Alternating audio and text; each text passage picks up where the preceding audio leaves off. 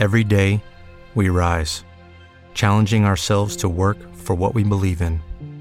At U.S. Border Patrol, protecting our borders is more than a job, it's a calling. Agents answer the call, working together to keep our country and communities safe. If you're ready for a new mission, join U.S. Border Patrol and go beyond. Learn more at cbp.gov/careers.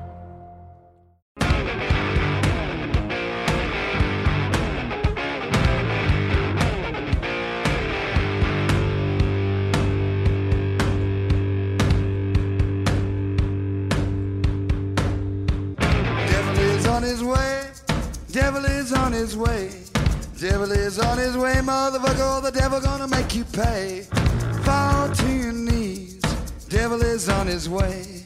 Fall to your knees. Devil gonna make you pay. Fall to your knees. Devil is on his way. Motherfucker, he's on- Mountain Murders is an Appalachian true crime podcast. Some content may not be suitable for all listeners. Listener discretion is advised. We say fuck a lot. Hey, y'all, welcome back to Mountain Murders. I'm Heather. And I'm Dylan. How are you on this snowy day? Man, I'm cold. It's plumb cold out there. It's plumb cold. We've- Yes. We've got some frigid temperatures here in western North Carolina and an unexpected late springish snow.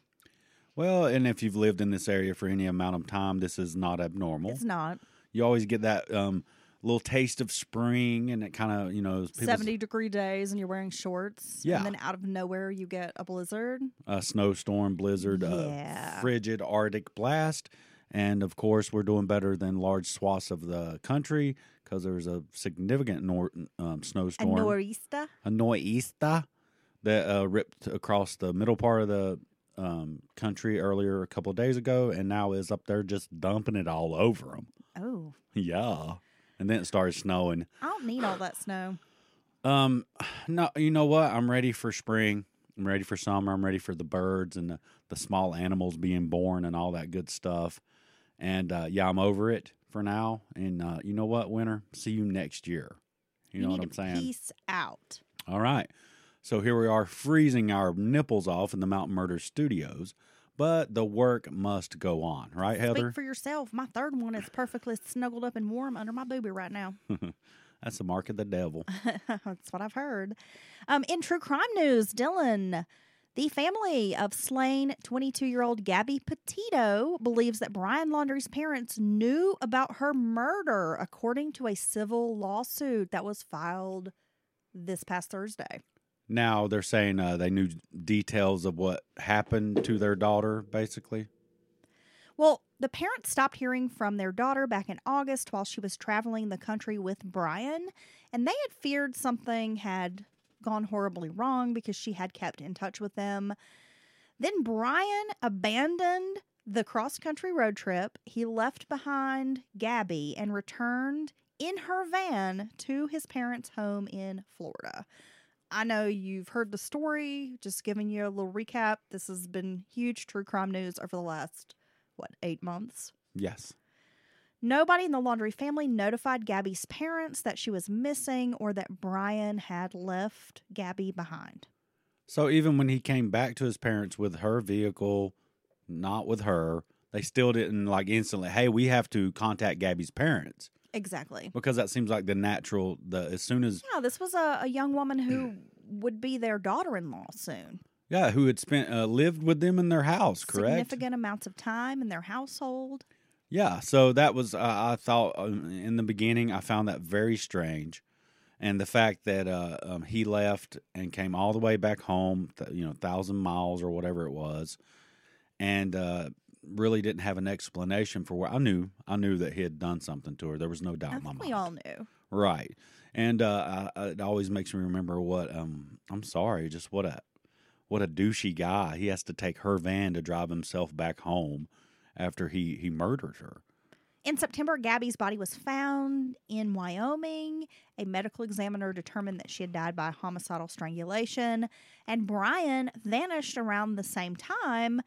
There was a nationwide manhunt for Brian Laundrie, tips pouring in, investigators searching all over the country Yeah, I'm that. for this young man. But in the end, he was found dead from a self inflicted gunshot wound in the Florida wilderness in October.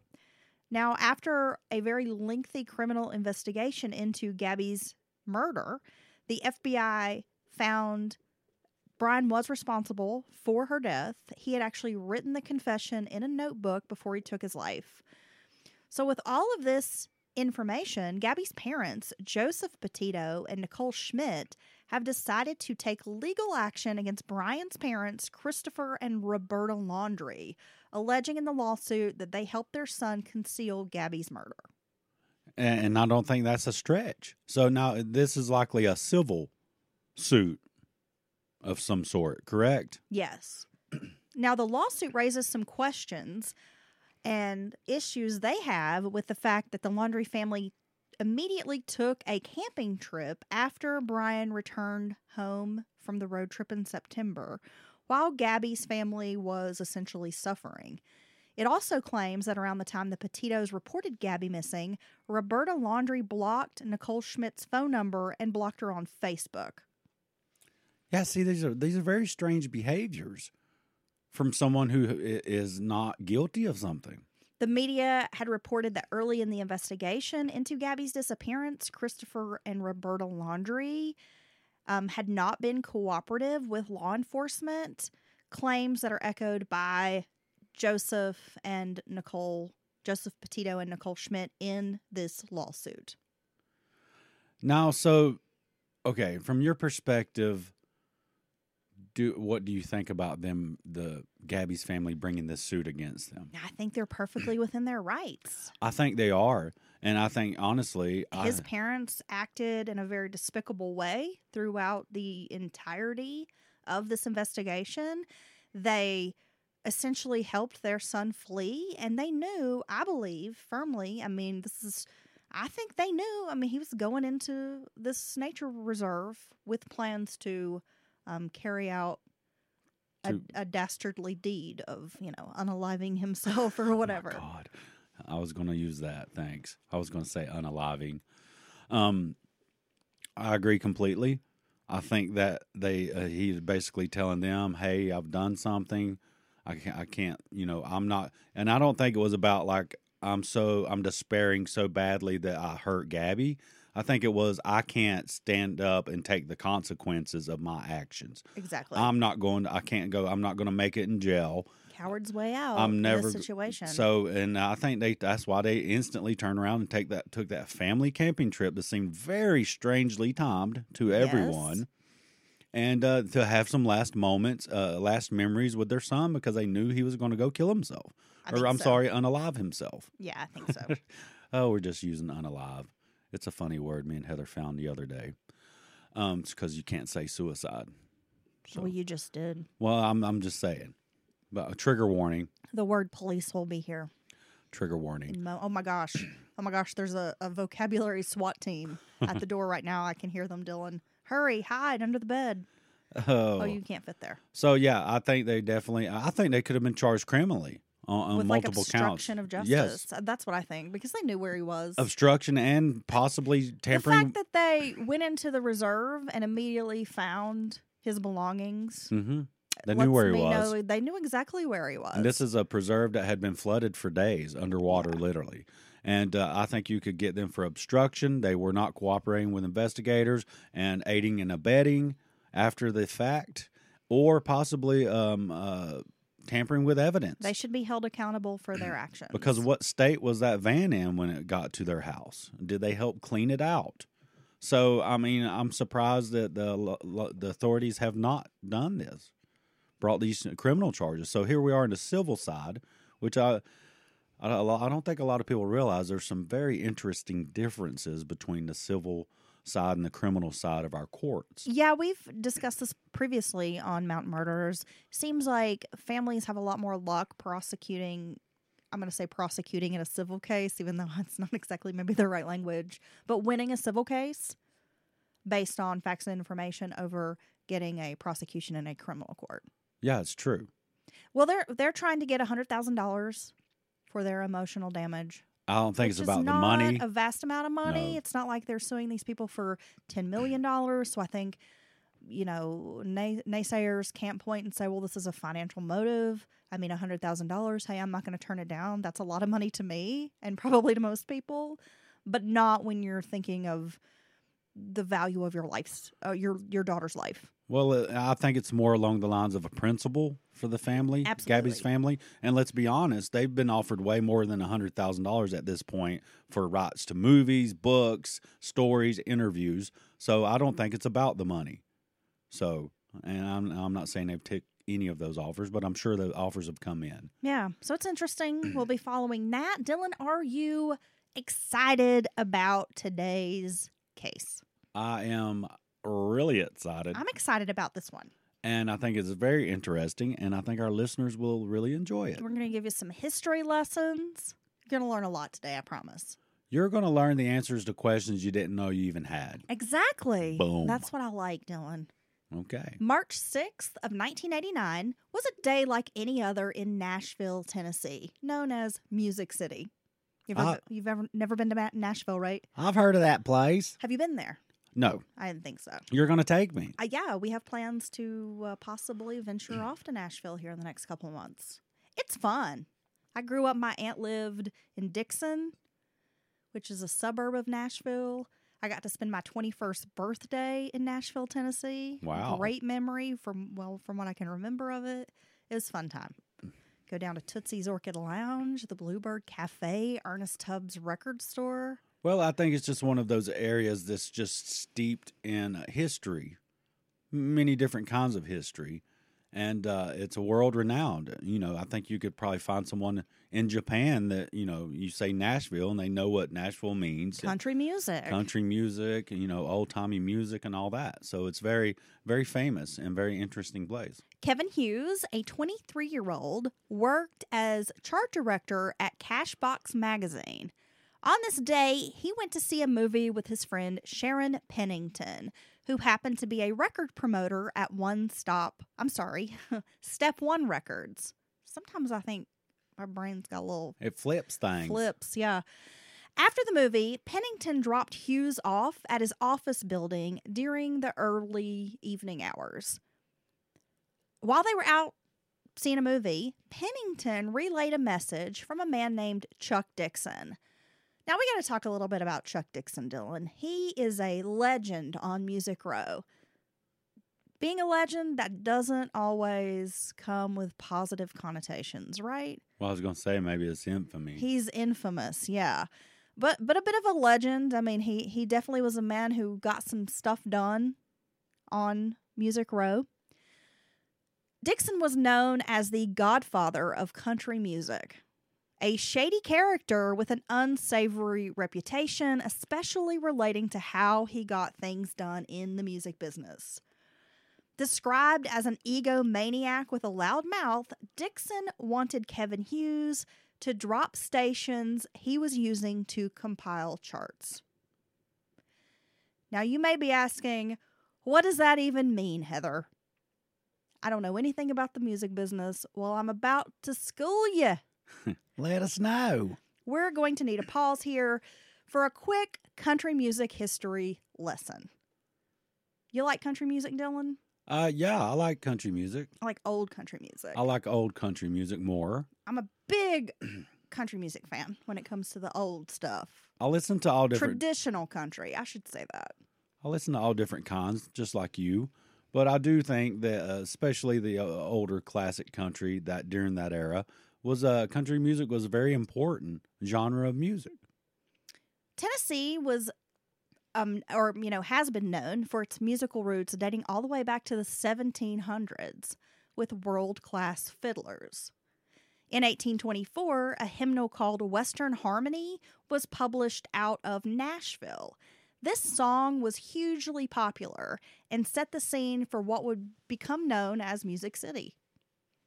In 1885, an evangelical minister named Sam Jones was holding a tent revival in Nashville when a riverboat captain named Thomas Ryman heard his fiery ceremony. uh, ceremony, sermon. I'm telling you today something else. Ryman teamed up with Jones to create a religious gathering place in the city. Folks helped raise the money to build the Union Gospel Tabernacle in 1892. In May of 1892, the May Music Festival kicked off with Theodore Thomas Orchestra hosting its first concert at what is now known as the Ryman Theater. Oh, So, debut concert at this new venue will become the Ryman. Now I'm, I'm uh, right quick. I must say, I never knew Nashville was known for music all those years ago. I mean, that's very interesting. Hundreds of years Told ago. you would learn something today. Wow. A few weeks later, 4,000 attendees packed the tabernacle to hear Reverend Jones speak. Now, he didn't show up, thus earning him the nickname No Show Jones. Have you heard that? I've heard people called No Show Jones before, I but I didn't really know what it was rooted in.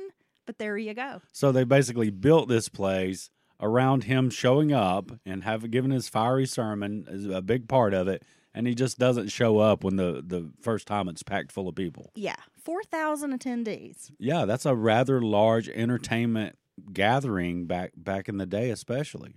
The space was used for Vanderbilt University's commencements and theater productions such as Old District School, which is a old mountain play. Um, yeah, I'm not familiar with that. Well, I think school was maybe uh, translated into school later on, but uh, you know, I guess kind of a famous um, old Southern kind of mountain old timey play. In 1901, the space needed to expand its stage for an elaborate opera production of Carmen. So it's kind of at that point they begin adding on. Hey, we got to build a stage. We're bringing in operas. It's not just some little old you know, little tiny concert. It's becoming a big thing. Yeah, so they're like, we have this venue, and we're going to we're going to make good use of it, and we're going to bring different acts or types of things in, and which I think is a really great idea. By 1925, WSM, a 50,000 clearwatt station, radio station, was created in Nashville, Tennessee, which broadcast a full time country music playlist. A show called WSM Barn Dance debuted with a performance by Uncle Jimmy Thompson, and that began broadcasting in 1925. The barn dance was referred to eventually as the Grand Ole Opry Wow. around 1927. And this is a name that would stick. Everybody knows about the Grand Ole Opry, right? Unless you're living under a rock. Well, no, I mean that's one of those things that it doesn't matter if you're into country music or not. You've likely heard of the Grand it's like Ole pop Opry. culture Yeah. iconography, right? Well, by the 1930s, the show, known as the Opry, expanded to a four hour block on the radio and featured professional performers. Roy Acuff and Floyd Rose founded a music publishing company on 16th Avenue, which was the first successful attempt to legitimize country music in the city, at least by folks not associated with the Ryman. Music studios uh, began to kind of follow. More were created along with the one owned by the brothers Harold and Owen Bradley. They were the first to really open a studio on what is now known as Music Row. Soon, the area surrounding 16th Avenue was nicknamed Music Row, as all the buildings and small cottages along this stretch of the street were were somehow associated with the music industry. So you've got publishing companies, recording studios, record labels.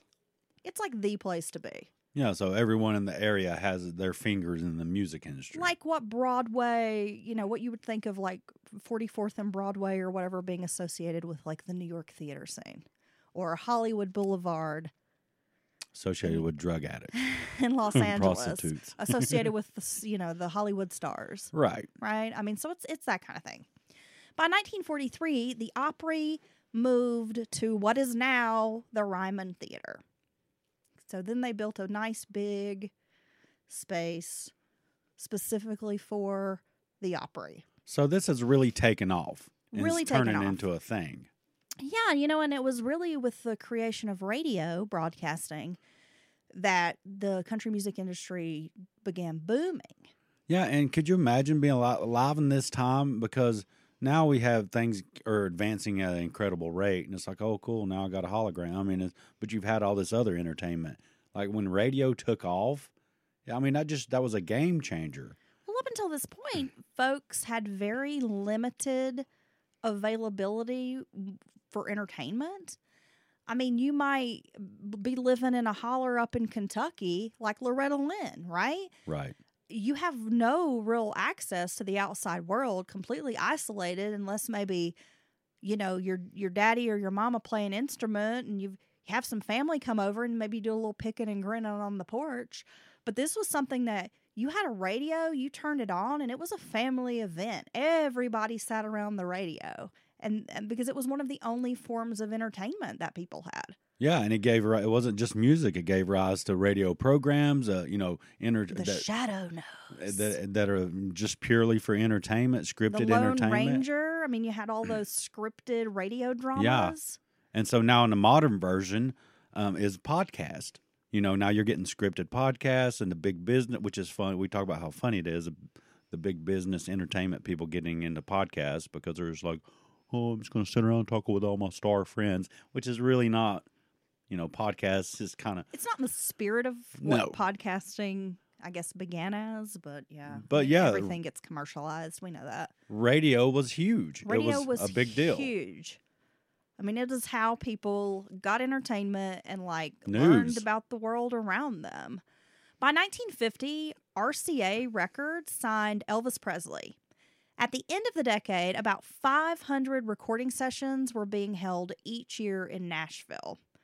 A decade later, there was about 5,000 recording sessions a year. Wow. Yeah. So as you can see, I mean, it's just boom, boom, boom. It was in 1950 that Nashville was dubbed the official music capital of the world. Billboard, which a lot of folks are familiar with, began publishing in 1894, founded by James Hennegan and William Donaldson as a trade publication for bill posters. In the early part of the 20th century, Billboard covered the entertainment industry, providing actual billboards. That's where they got their name. And that's funny. And flyers for circuses, vaudeville, fairs, burlesque shows, and created a mail service for entertainers as a way to be able to communicate with their families while they were on tour on the road.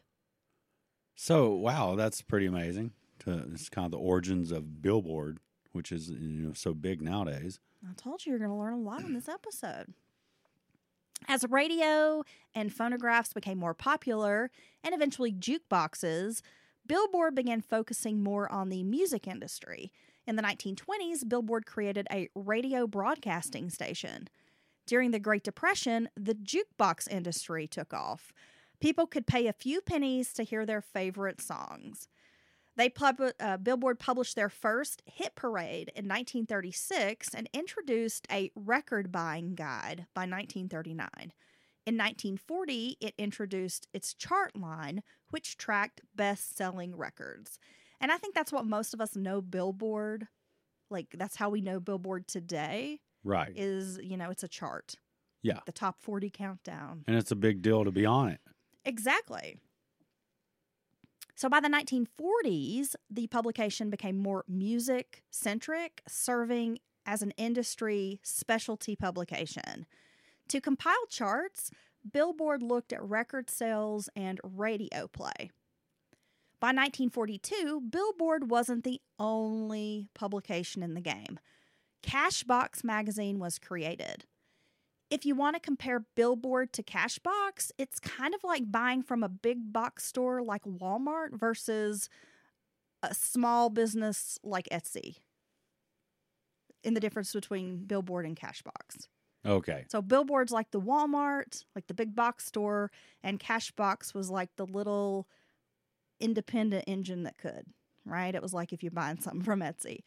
Cashbox was the underdog, but it was more attuned with what people were actually listening to on the streets. Cashbox was a gym for small independent record labels and unknown artists. And while Billboard was crunching the financials, Cashbox worked with indie stations, which had much more freedom to play music than the larger stations. And this is still true today. Oh, really? Yeah, so larger stations typically have to follow a pretty strict format with only a few songs in the rotation. Uh, That's why when you're listening to the radio for longer than 20 minutes, you're probably going to hear like the same eight songs. I don't. I don't. I can't. And I know it was in some corporate boardroom. Some dumbass had this great idea and it took off. I just can't understand who thinks that is the best thing to do. Dude, when I worked in radio, I had a huge problem with this. We went from being like an independent station Where where, you could literally I play had what you wanted. freedom to play pretty much whatever I wanted, um, to you know picking up a satellite feed where they chose the music format and I was just a DJ. All I did was like the Right. on-air personality. I didn't have any hand in picking songs. And it's the same stuff, but I guess it's designed for like a quick commute. They estimate people are going to be in their car maybe 10 to 20 minutes listening to the radio on the way to work, on the way home. So they're trying to play these super popular songs so that you're hearing those while you're in the car for this short amount of time. Oh, so no matter for whatever short amount of time you you you hear their station, you're hearing the most popular, and it's supposed to make them feel you feel like wow they're really on top of it. But all it does is ruin music because this it, is true. This is a big complaint with why people don't really listen to radio now that you can do streaming apps and pick your own playlists and pick your own music. Because I think these suits, I don't know what it is, but it's like they seem to think that if you like hip hop, that's all you listen to. right. Right. And I think people have broader tastes and they can kind of appreciate maybe a looser format. There used to be stations, and those those were always my favorite. When I would stumble across a station that played a little bit of everything, Yeah, a And you- variety. and you never knew what was coming next. And did, you didn't love every song, but sometimes it was like you know they played a great song you loved, and then boom, another one from a completely different genre. And I think that is the best way to go because I used to work outside and we listen to the radio all the time, and it is maddening with this corporate shitty loop thing they do. Corporations killed the radio star. Fucking iHeart, bro. Clear Channel, iHeart, yeah. Damn. Smaller stations have the ability to branch out, play more artists, and a variety of genre, uh, you know, genres at times. So, uh, one of these smaller stations, you might hear some rock music and pop music. You might hear a crossover hit that's got a little country twin, you know, tinge to it, a little twang. But with these big stations, we all know you're never going to hear that shit. No, and you're stifling creativity in, in an industry that is because even if you have a good DJ who has a great taste in music, the people are going to react to that in a good way. They're going to tune into that person's show. But th- this just stifles, it homogenizes everything and stifles creativity. And I don't understand why people think that that's a good thing to do in something like a music setting. Cashbox's chart research teams relied on these smaller stations to give air reports, what callers wanted to hear, and what was being played on these stations. Both were influential in the country music industry. Kevin Wayne Hughes, back to our story, was born October 29th of 1965 in Carmi, Illinois. His mother Barbara described Kevin as discovering a love for country music upon entering grade school.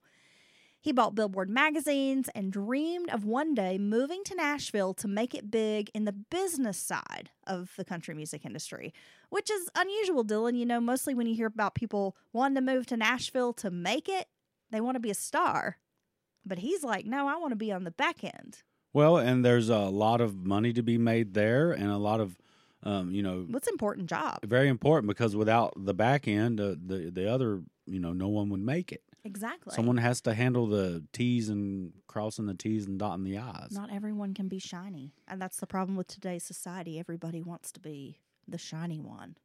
yeah, and Nobody wants to be on the back end. there's nothing wrong with filing the paperwork to help the shiny one achieve something. He even began making his own charts and rankings when he was a kid, which I think is kind of cute. In 1986, he left college to become director of Cashbox Magazine's Top 100 Country and Western chart. Kevin was described as kind, religious, trustworthy, and loyal by those who knew him. Kevin loved his job and living in Nashville.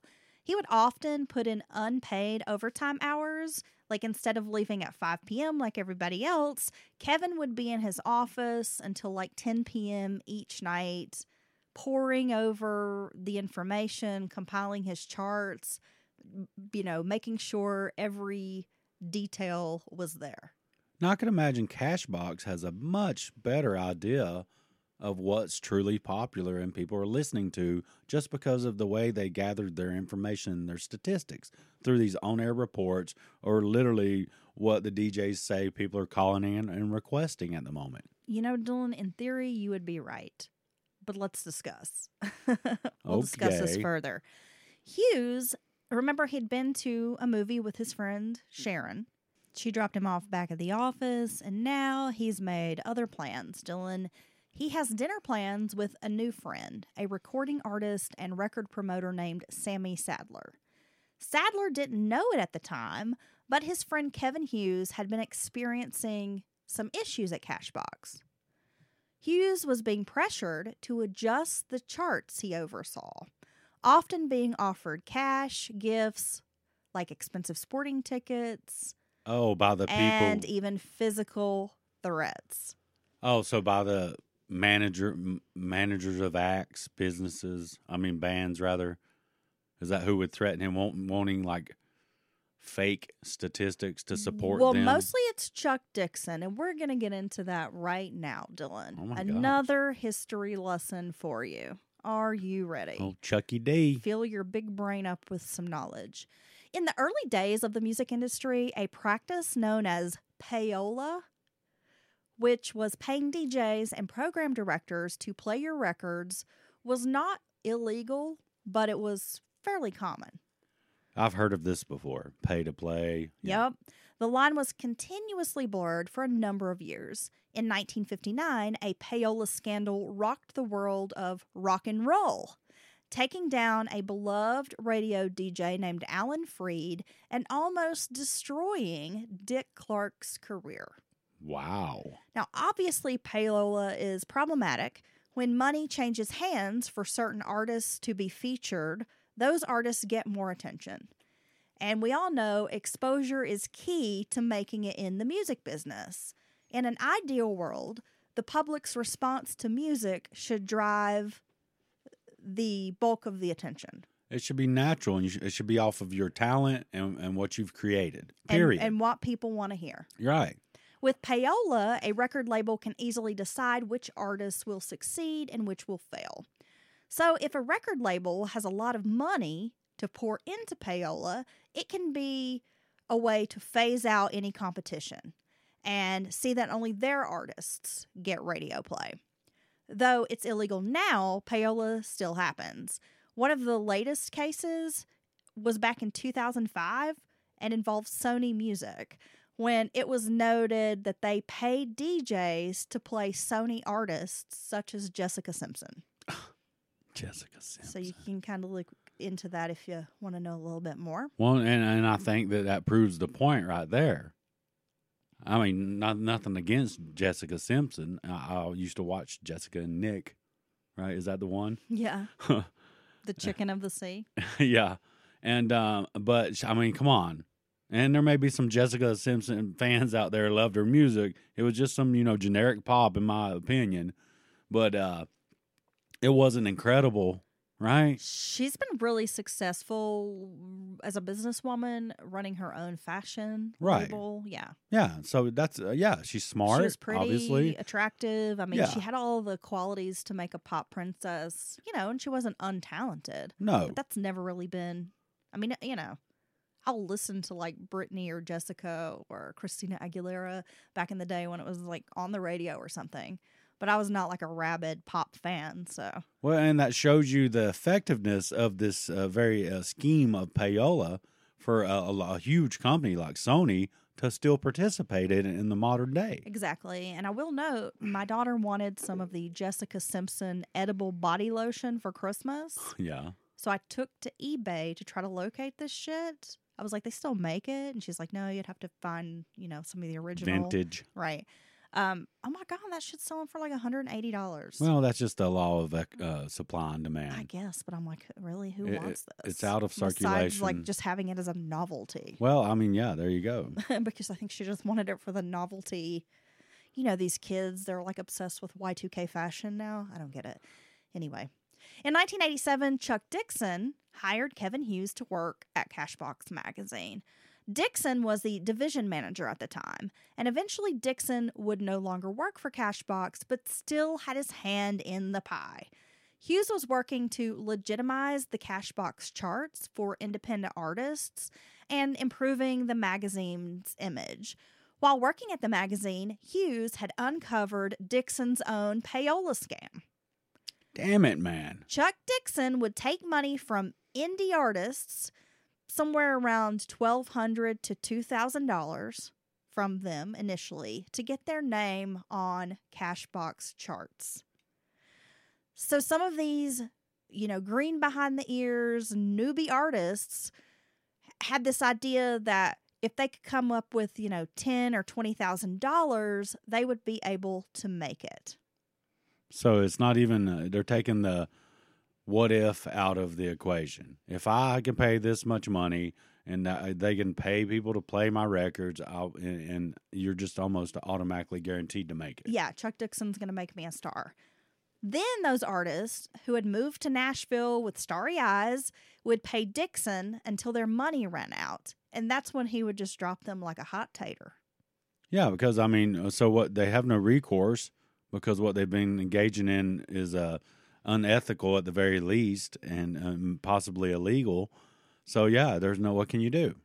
You can't. There's no nobody to go complain I to. guess you just bend over and take it Yeah, with no grease. that's right. Now, Unlubricated. all the while, the green musicians had no idea what was really happening, thinking every day they were closer to their big break, forking over all the money they had for this scam. A starter or like smaller radio station having that larger playlist made it easier for a promoter to obtain play for certain songs. So Dixon was angry with Hughes because he had dropped some of those smaller stations, but was also refusing to continue this pay for play scam.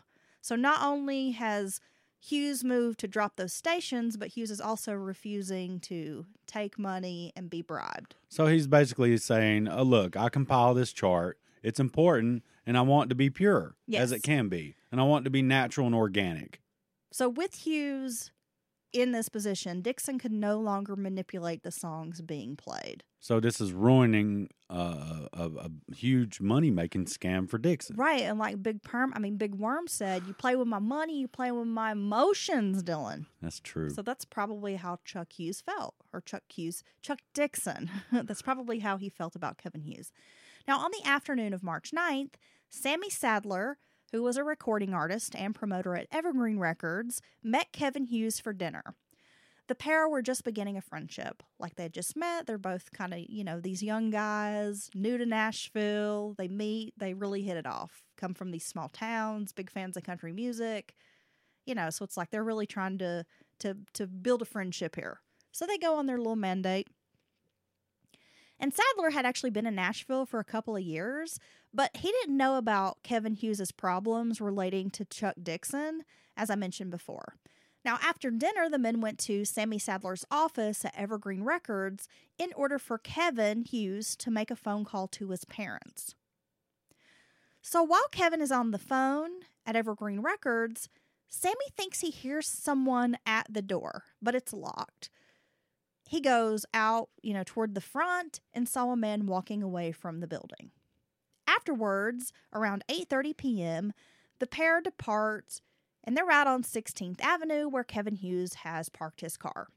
As Sammy Sadler is entering the passenger side of the vehicle, a man wearing gloves and a mask appeared at his door with a gun, just seemingly out of nowhere. oh my God. His first reaction was to throw up his arms to protect his head, but he shot. The assailant was wearing all black clothing, a ski mask. In the panic and confusion, Sadler somehow made his way to a nearby apartment building. But Kevin Hughes, seeing the gunman, tried to flee running down the street, but the gunman fired several times, hitting him. Sammy was shot in the arm, which severed a major artery. Kevin, however, was shot in the back of his head with two bullets entering into his head, and he was shot also in the back. Kevin Hughes was dead by the time law enforcement arrived at the scene. Damn. Bystanders like Johnny Cash and Waylon Jennings stood behind yellow police tape while trying to figure out what happened. That's pretty amazing. Yeah, so there were like some big name country music artists uh, that happened to be in the area at the time and maybe didn't witness the shooting, but they're there witnessing the aftermath, right? I mean, that in itself's like, whoa, right? now, immediately, law enforcement theorized the intended crime was murder, not a lesser crime like robbery. No, it seems like it was just a um, outright assassination, right? I mean, the intent was to make sure he died. From the beginning, police had a difficult time with the investigation. There were no suspects, no motive, and no solid witnesses. Two students from Belmont University witnessed the murder. Robert Lyons III and Allison Kidd Chimento were driving down 16th Avenue when the driver, Kevin, I'm, I'm sorry, the driver, Robert, said he saw Kevin Hughes like roll away from this car and start running. A man came from the other side of this car and begins pursuing Hughes, who's now running. And so this guy's just driving down the street watching this happen, right? He watches the gunman fire two to three times. He sees Kevin Hughes fall to the ground. The assailant then fires three more shots. Uh, Robert Lyons noted that the gunman was wearing all black and held a blue steel revolver in his hand. He told law enforcement that the shooter was somewhere between like 5'10 and 5'6 with a stocky build. The eye holes in the mask were cut kind of wide enough that he could see the perpetrator was a Caucasian and that he seemed to run with a strange side to side gait. That it was a very strange way of running. So it's like you never see anyone run like this. Right. Very, very weird. A man named Philip Barnett was living in an apartment on 16th Avenue when he heard the shots fired. So he looks out the window, and that's when he saw these two men running in a zigzag pattern until they were out of sight. Donnie Lowry, another apartment resident, witnessed a similar thing along with his visitor, Kathy Hunter. So you've got multiple people, gunshots, and then they see a masked man chasing another man down the street. That's quite the scene. Yeah. Officers gathered evidence at the scene, including a spent projectile near the victim's head and a ball cap near Hughes's right foot. A hair is actually found in the ball cap, Dylan. Noise. It is submitted to the FBI for analysis. A hair and fiber expert would later say the black hair had characteristics of cat hair. Okay. You know, there's still a, a discussion, ongoing discussion about hair uh, comparison, and sometimes I think fiber analysis is even, uh, I think, better typically than hair analysis because uh, you can go down all the way down to chemical composition, uh, shapes of the fibers, and all that on the microscopic level. Some of it is very telling, but a lot of people still think that hair analysis in comparison is junk science, and it's very speculative and and not that great of a let's say if it's a, another part of a, a, bunch of evidence and you have one of them happen to be a hair cool it could support you Well, know just a- makes it tough if that's your only like yes. forensic evidence. yes because you can it's not like a fingerprint. You can't take my hair and heather's hair and say oh look that definitely belongs you could take two people with brown hair and there's going to be you know i don't know. It's it's not it's not 100% During autopsy, two more projectiles were removed from Kevin Hughes' body and also sent for testing. Through their investigation, law enforcement learned of this pay for play scheme. Some whispers pointed them in the direction of Chuck Dixon and another record promoter named Richard D'Antonio. Wow. So he's been attacked and killed, and very quickly the cops are finding out about people who may have had some problem with him, right? People in the industry speculated it was a professional hit because it had been so clean with very little evidence left behind. A few suggested that Kevin was involved in the scheme as he was in a position to accept money from a promoter or an artist to move their record up the charts. However, law enforcement found no evidence to support this theory. I mean, it was actually completely, you know, the opposite scenario that he was refusing to take this money. Yeah. Not only, yeah, not only is he not taking money, he's uh, being vocal about the fact that he's not going to be bribed and he's going to do things above board. And law enforcement also didn't believe Kevin's job was important enough to warrant a murder for hire. So it baffled police that if Kevin was the target, then why was Sammy Sadler shot as well? After the shooting, Sadler had to undergo multiple surgeries to repair the damage to his right arm. At the time, Sadler was just getting ready to release his debut album on Evergreen Records. He had released an album previously, but like with a different record company. The suspicion that Sadler may have been involved in this murder of Kevin Hughes basically cut his music career short. But he was shot too. Yes. Is that just to make it look good? but people were like whispering. I mean, you know how people are, Dylan? That's true. He probably had something to do with it. I mean, just bullshit, right? It's like uh it's like Suge Knight being in the car with Tupac.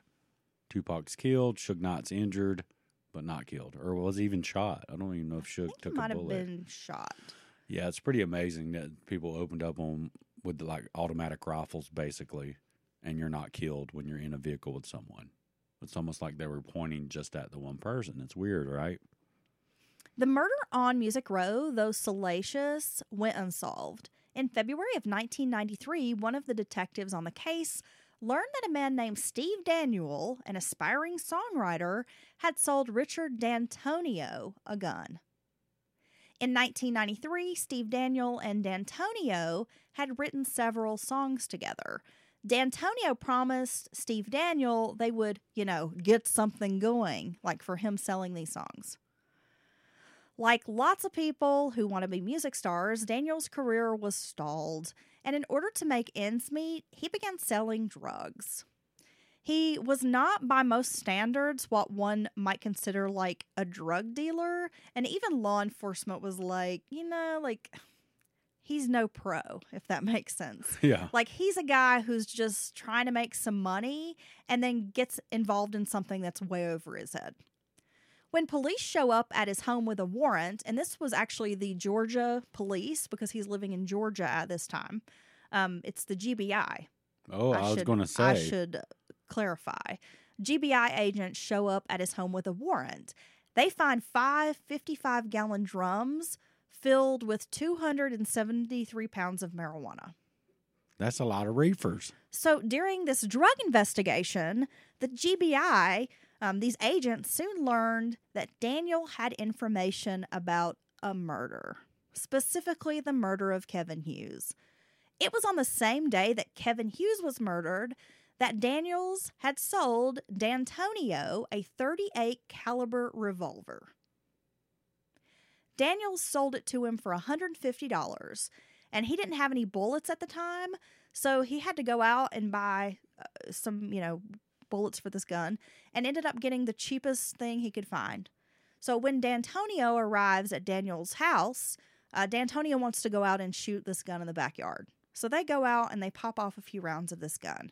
Now, this information sounded convincing enough for GBI agents to contact the Nashville Police Department. Oh, wow. It's pretty interesting how they bust this case open. D'Antonio had been on a short list of suspects back in 1989 and was even interviewed by detectives. Again, folks were whispering D'Antonio, Chuck Dixon, this is who you should be looking at.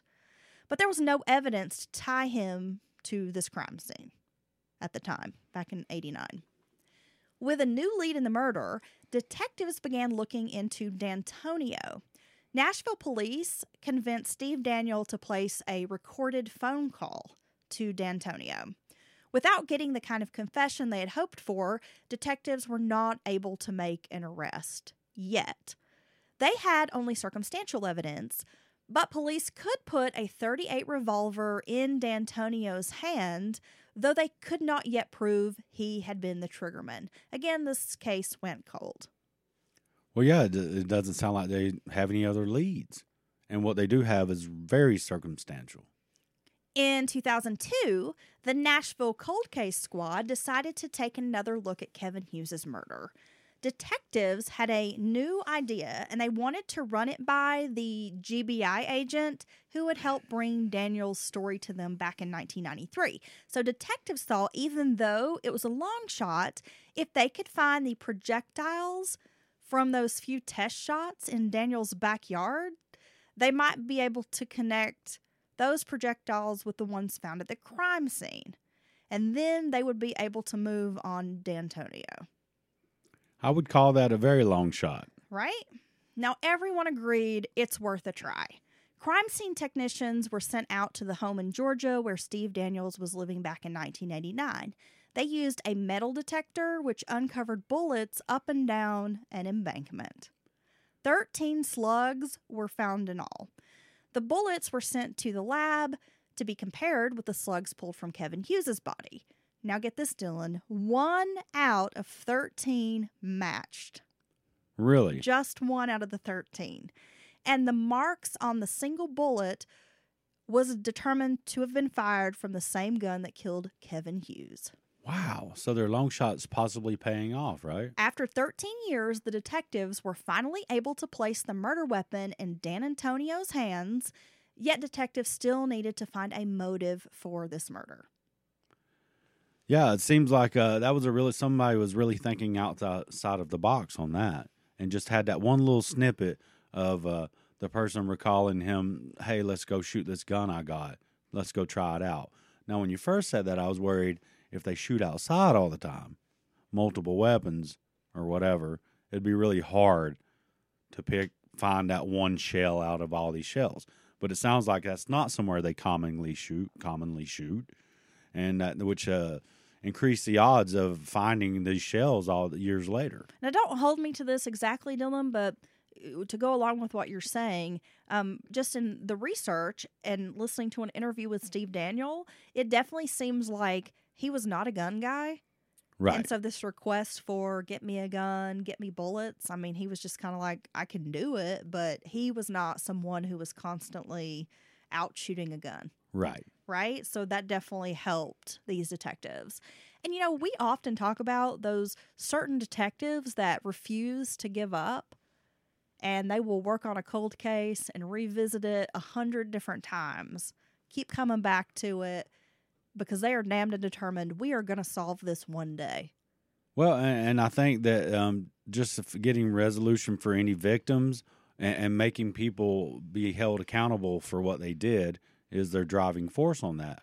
And, and some detectives put a lot of energy and sometimes their own money and resources into a case like this. They can never let it go. They want to finish, see it through. Well, by this time, D'Antonio had moved from Nashville to Las Vegas, where he had worked in a casino. But when police found him, D'Antonio was unemployed and living a quiet life. D'Antonio was arrested for these crimes. Richard D'Antonio was then extradited back to Nashville. The district attorney, Tom Thurman, wanted to prove in court how the shady promoters were working. So, if a scam was uncovered, it could be the motive they were looking for in Kevin Hughes's murder. Since the pay for play scam was mostly targeted at fresh, independent artists, the DA's office decided to forge ahead with an undercover operation. So, this is very interesting to me. They had a female agent pose as a singer, and she was admittedly not a talented singer by design. Like, uh, I've heard this lady, and let me just say, I mean, she maybe could be like the queen of the karaoke. Right. So she can sing at, a little at bit. At a good old roadhouse somewhere. Yeah. After you've had about six. But yeah, she's not.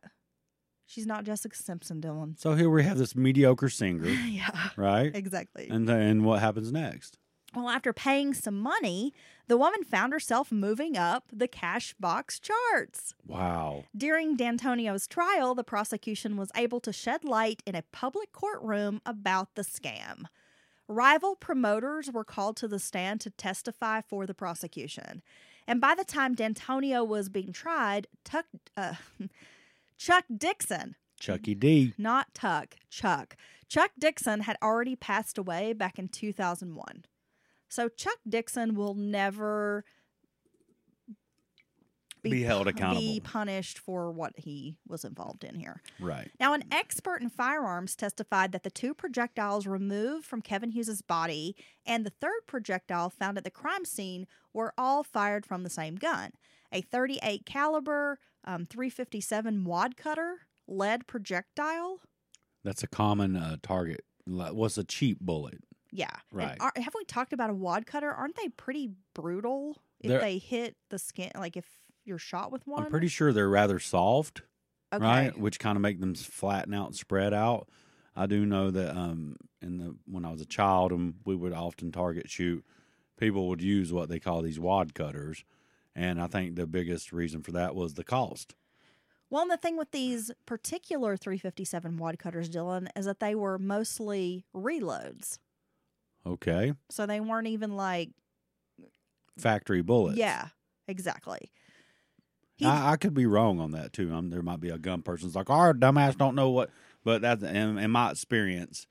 no, I think that's what it is. I mean, my dad, my dad's a gun person, and um, like he's he probably still does. But at his old house, he had a, a reloading machine in his bedroom. Yeah, Yeah, that's how you. sh- that's how you turn that ladies on. Yeah, you want to come back here and see my reloader? Okay, so then this expert testified that the one found in Flintstone, Georgia, at Steve Daniels' property matched the projectiles from the Kevin Hughes crime scene. Now, Steve Daniels testified that he had known D'Antonio since 1985 or 1986, and that on this particular day, which was March 9th, 1989, D'Antonio arrived at Daniel's house unannounced around midday, asking to buy a pistol. And Daniels had to scramble a bit to, you know, get get a gun, get him some bullets. But Daniels ended up selling him a 38 pistol and provided those reloaded 38 bullets along with the gun. Now the or the 357 bullets. Now the two um, then kind of went out back. They shot the shit, shot the gun. D'Antonio departed Daniel's house somewhere around 6:15 or 7 p.m. after having spent some hours there.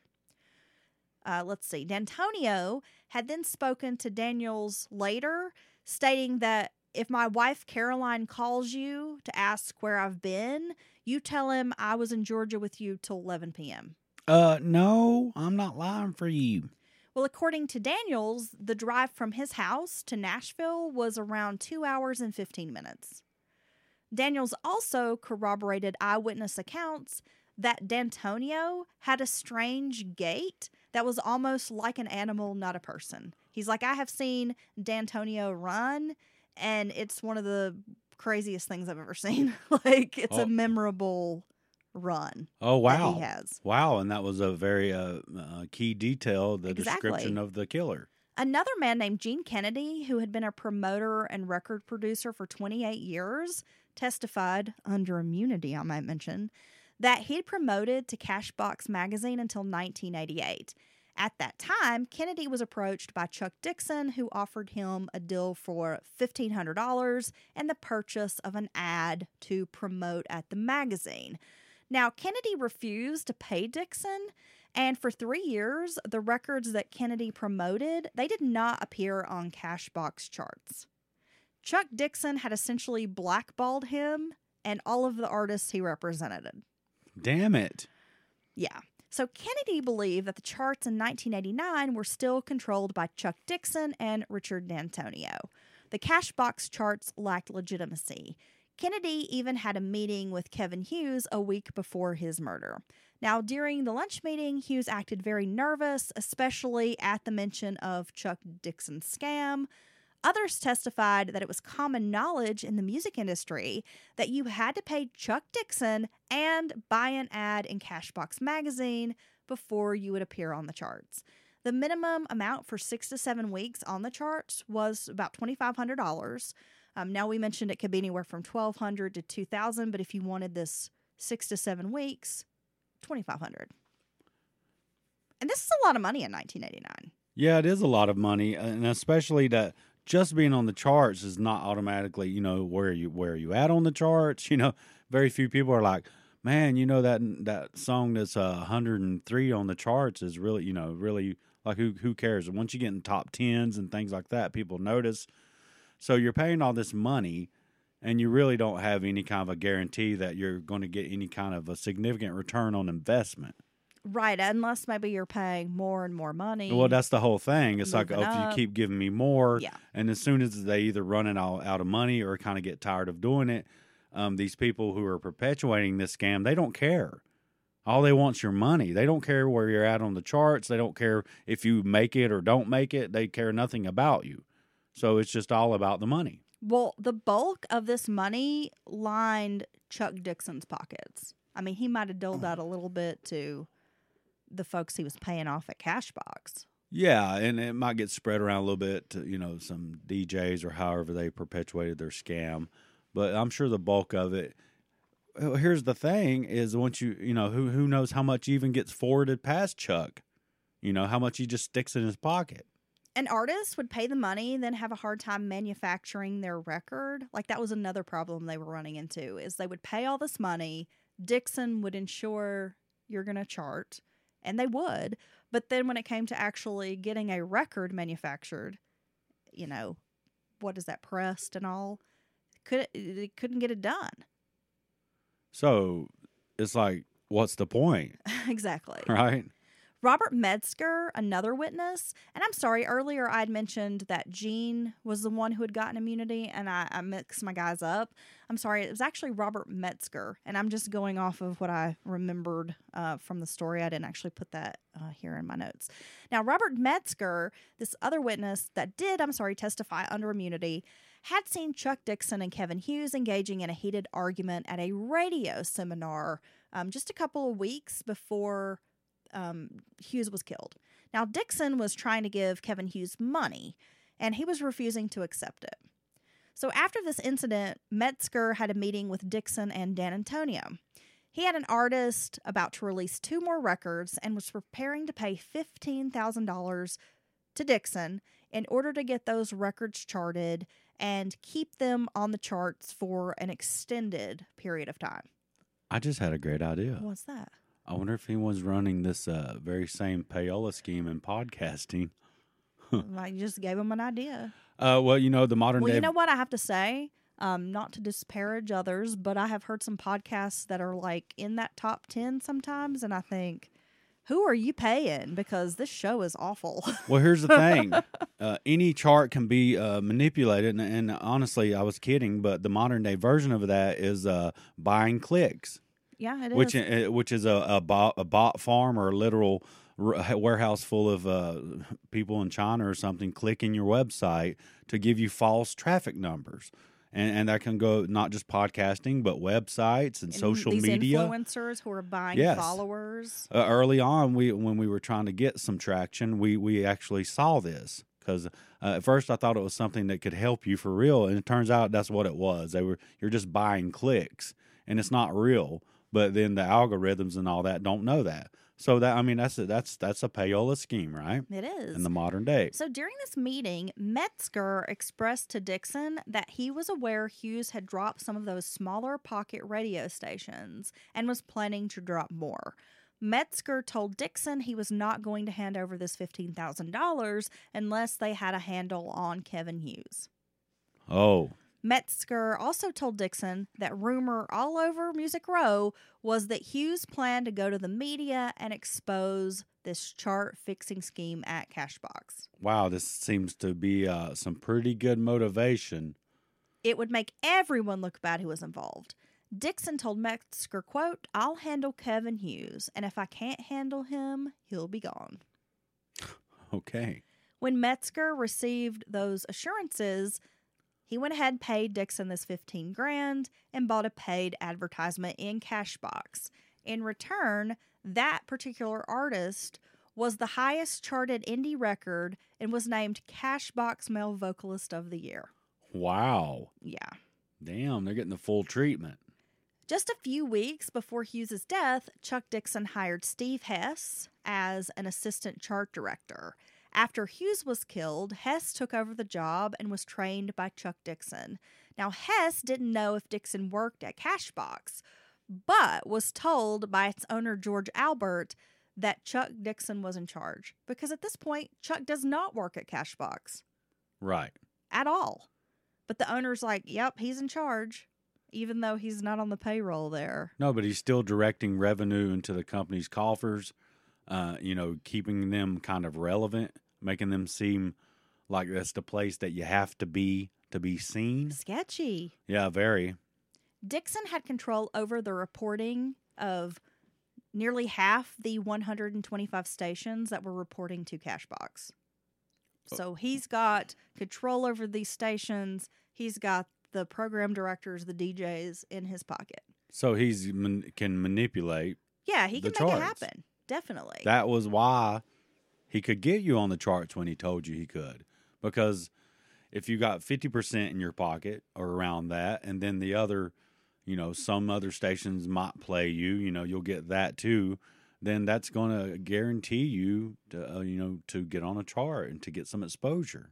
Another employee of Cashbox named Gary Bradshaw also verified the scam. He said during this time working at the magazine, Chuck Dixon would threaten a person when he became angry, telling them, You'll meet the same fate as Kevin.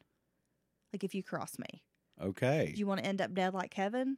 Well, I mean, you know, I I would just be like, do you want me to call the cops and tell them you just told me that because you're one of the few people that had a motivation to kill Kevin? Well, again, he's like the godfather. I mean, people are like intimidated by him, and he clearly has access to the muscle.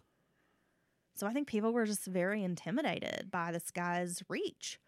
In 2001, a search warrant had been executed at Chuck Dixon's home. Now, remember, he died in 2001.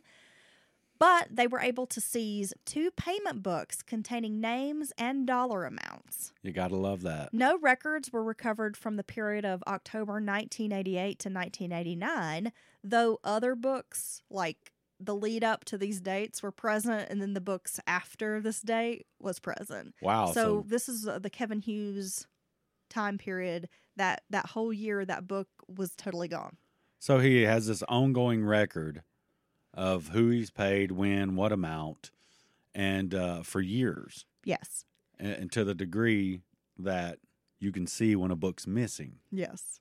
Wow, that's very interesting. In 1988, the total amount of payments made was $136,757.09. Now, do you think a lot of times this would be like uh, somebody drives by, literally drives to a radio station, small radio station, gives the DJ a twenty dollar bill and says, "Make sure this plays the, tonight once or twice," or the program director, "Hey, make sure that you bring these songs in, not these." You think it was like a lot of it was small payments and spreading it all the way around to all these stations? Yeah, I would think that's probably the case. Makes more sense, right? So D'Antonio made five payments to Chuck Dixon totaling $3,499. During his time at Cashbox, D'Antonio earned about $13,000 a year. But after leaving, he went into business with Chuck Dixon doing artist develop or yeah, artist development. And his ex-wife testified that it was right after he left and started this business with Chuck Dixon, didn't even have any clientele yet. That's when he decided to buy two houses, three cars, a grand piano, and a motorcycle. And so she was like, you know, I knew he was making 13 grand a year. How is he buying all this and he's got all this cash? He's flashing mad cash. And I knew that he, there's no way that his salary correlated with the amount of spending he was doing. Right, which um, he has to be doing something else, which is likely illegal to be getting all this money. Right. And that's exactly what she thought. Well, D'Antonio was convicted of first degree murder as well as assault with intent to commit second degree murder for the shooting of Sammy Sadler. He was given a life sentence, which he served at the Lois DeBerry Special Needs Facility. He died September of 2014. Wow. In 1999, a bluegrass group called the Larry Cordle and Lonesome Standard recorded a song called Murder on Music Row. It was performed at the 1999 CMA Awards, um, the Country Music Awards, as you know, by Alan Jackson and George Strait. A modern day murder ballad. Not quite. Really? The song protests against the rise of country pop music taking over the charts, leaving traditional country out to die. Oh. It became widely popular, and the country music legends won a Vocal Event of the Year award for their performance. To this day, the song is considered a staple um, of country music, specifically, you know, maybe like traditional country music style. When you think about Alan Jackson, George Strait, that's more traditional country sounds. And so, while the song tells the story of traditional country music losing its footing in the industry, the real meaning behind Murder on Music Row translates to something else for a lot of people. I've never heard that song. I'll have to check that out. But um so yeah, that's very that's very interesting. And that has been the story of a real life murder on Music Row. Man, I got so much stuff to think about now. I'm thinking about the history, uh, the historical significant uh, significance of Nashville and the music industry, and um, how it's developed. And uh, you know, unfortunately, I think country music uh, as a genre has fallen victim to every other thing in our life nowadays. It's homogenized. It's it's being gutted. It's soulless. It's hollow. It has no heart. It's all flash. It's all flash and numbers in some boardroom where people think this is how they, the, and it's all about the bottom line. You know, back in the day, everyone wanted to make money always, and that's always been true. But sometimes it was like, I'm going to try this because I think it's good and I think it's different. And I think it's what people really want. If it's su- super successful, great. If not, and I can make just enough to get by, I'm okay with that too, just to get this art out to the world, this entertainment out. But now everything's all about shareholders. And I think that is a, one of the core problems with our country uh, in many parts of the world, not just America uh, being beholden to the shareholders. You know, that used to, that's not, most companies were privately owned. Well, I think before the IPOs were even uh, uh, offered, there every company was privately home, owned and they didn't have to answer to anyone. And, or, you know, the bottom line can't always be making shareholders money. And that's what's ruining everything. well, no, when you get into any any form of art, you know, whether it's music or acting, painting, Yeah.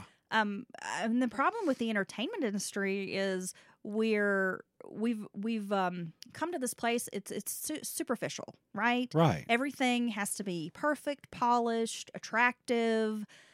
I mean look at conway twitty. God love him. But that loaf of hair i mean he was not An attractive guy. by conventional standards attractive. Now when he's singing i love to lay you down What's his voice? your panties might drop and go flying up on stage right oh my God, those panties get around. They do, right? Because he don't even care if you're in your old faded flannel gown. But it's his voice. he wants to lay you down.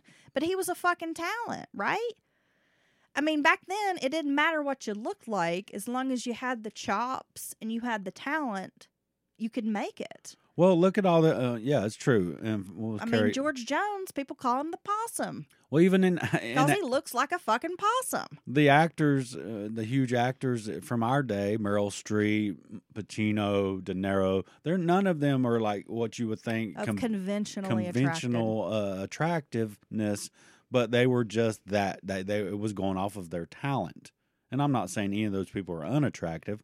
I'm no, I saying, find them all attractive in you know Right. certain ways, definitely. Right, but uh, we talk about this all the time. Back in the day, it seems like you didn't have you don't have this cookie cutter bullshit of of uh, what other people who don't even understand the art or entertainment think will make money, and that's the problem. Right. That's the heart of the problem in uh, almost all aspects of our lives now, Yeah. including our health care. I mean, rarely do you ever see some short, overweight, chubby, balding, below average looking guy with a fucking amazing voice with a number one hit. Well, I was going to say that you do see that now, like on people doing t- their own TikToks and things like that. But they're not going, uh, and they they have more talent, more singing talent than the super handsome, pretty whatever. And this has been a problem for years. I mean, look at Milli Vanilli lip syncing because the, you know, they these guys had the image and Right. maybe they didn't have the talent, but the image. I mean, it's just some bullshit. And you're right, Dylan. It's definitely destroyed the music industry as a whole because they want to market this person. It doesn't really have anything to do with talent. And then you get into doing all the weird, like highly produced um, auto tuning and Right. shit like that. And you don't even have to be able to carry a tune in a bucket to make it big. No, and now with the algorithms and the way you can manipulate the things on the internet, it's only getting worse. Yeah, there are some of these people out there that, you know, you're like, "W- how did this person ever make it? Besides the fact that they're cute or whatever. Anyway, I thought this was a fascinating story. It's one that I've hoped uh, to get out to our listeners, and I'm glad we finally did. And if people want other incredible stories like this one, which I really enjoyed, thank you, Heather, where can they get that at? Well, Patreon is an excellent place. We actually just uploaded the first part of an Australian serial killer case that was requested by a patron. You can get a lot of bonus content there. Um, and you can always send us an email if you have a case suggestion or just want to give us some positive feedback. We get some really lovely messages from folks that are listening, well, all over the world. And it really brightens our day to hear from you. Mountain Murders Podcast at gmail.com. It's a good way to hit us up. Yeah, and that's also a good way to uh, send us a story if you want to be on an episode of the Shitbird Registry. well, there's that. so you send us a story about a person who's just a total piece of shit, and we will uh, leave, cut out names, keep it anonymous, and read it. we already gotten a couple I know we do. suggestions. All right, so thank you, and also check us out on TikTok. Having so much fun over there. Heather's doing some great things. It's fun. It's creative. I'm And- riling them. and she's riling up people. Got them in the comments talking about uh uh. So yeah, just going over to TikTok and check out Mountain Murders. Thank you so much for tuning in, and we will be back on Wednesday with a midweek episode. Don't forget to check out our second podcast, Batshit Crazy. Brand new episode there for the week as well. And yeah, have a great week, guys.